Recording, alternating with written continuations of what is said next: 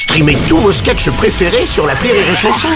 Des milliers de sketchs en streaming, sans limite, gratuitement, gratuitement sur les nombreuses radios digitales Rire et Chanson.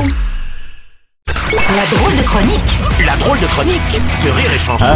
Bonjour mon Christophe Oui. Et bienvenue sur les chansons. bonjour Bruno. Ouais, bonjour, toute l'équipe. bonjour, Bonjour. Ah, bah moi ça va, moyen comme toi Oh, Bruno. écoute, oui. hein.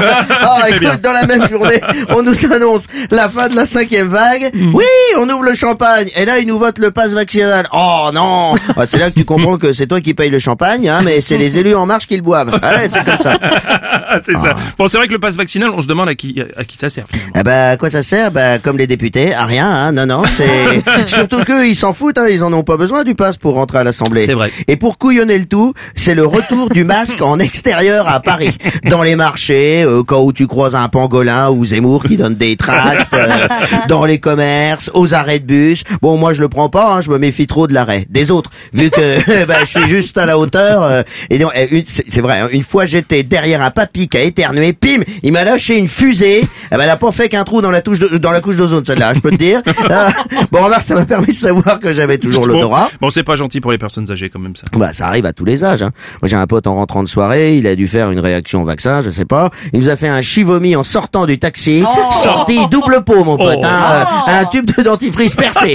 ah bah, depuis, nous, on l'appelle chivomi. À pas confondre avec Shifumi. Hein. Pierre, ciseaux, t'oublies. Hein. Là, c'est faille, faille, faille. Bon, J'espère que tout le monde avait fini son petit déj parce que là c'est un peu. Euh, bah, attends, eh, c'est un handicap, Bruno, hein, la maladie de Crohn. Quand t'arrives pas à contrôler ton sphincter, Ouais. un peu comme Macron avec son conseil scientifique. là, le- non, le handicap qui s'invite au cœur du débat grâce à Zemmour. Jésus multipliait les pains, lui, il les prend. Bon, bah, c'est sûr que sa sortie sur le droit à la scolarité des enfants handicapés, ça a fait un peu causer quand même. Hein. Ah bah si Zemmour passe, que t'as 10 ans et que tu t'appelles Youssef et que t'es handicapé, pléonasme, c'est c'est sûr que là tu vas avoir 5 ans difficiles. hein.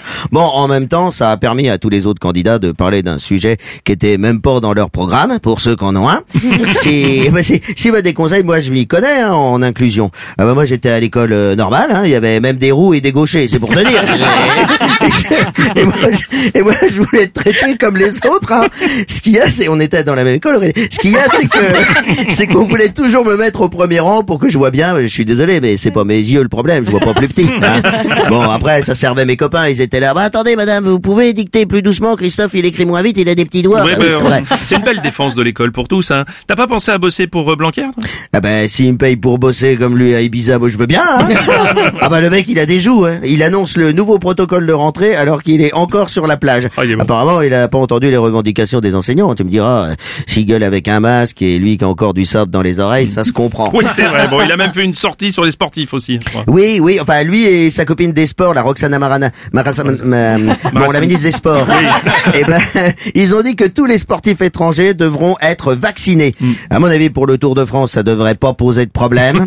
Hein, trois, trois injections, c'est ce que les coureurs prennent en une journée. Oui, Donc, ça, ouais. non, à force de se prendre des piqûres, ils ont le cul plus troué qu'un filet à papillon. C'est pour te dire. Allez, je vous laisse là-dessus. Hein, c'est mon hommage à Jean-Baptiste Poquelin. Oui. Hein, comme disait mon grand-père, Molière, mais dur de main. Voilà. Très bien. C'était la drôle de chronique de Christophe Feder.